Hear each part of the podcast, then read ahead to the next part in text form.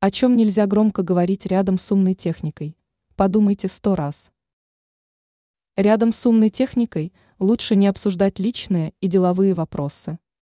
Об этом предупредил директор компании IT-резерв Павел Мясоедов. О чем не стоит громко говорить рядом с умной техникой?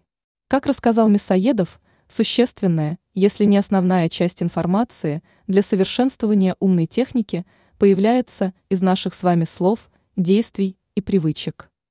Операционными системами умных гаджетов, пояснил эксперт, предусмотрены уведомления о слежке и записи для сохранения личного пространства, однако единого стандарта, который регулировал бы границы между публичным и частным, нет.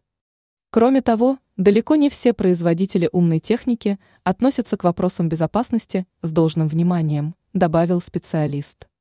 Необходимо ограничивать обсуждение личных и деловых вопросов в присутствии электронных помощников, цитирует Мясоедова агентство Prime.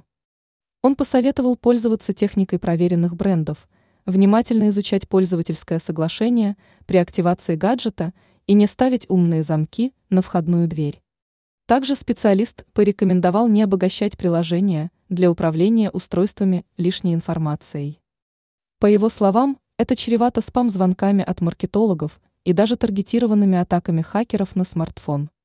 Перед тем, как покупать очередной умный чайник или пылесос, спросите себя, действительно ли эта вещь вам необходима, резюмировал эксперт.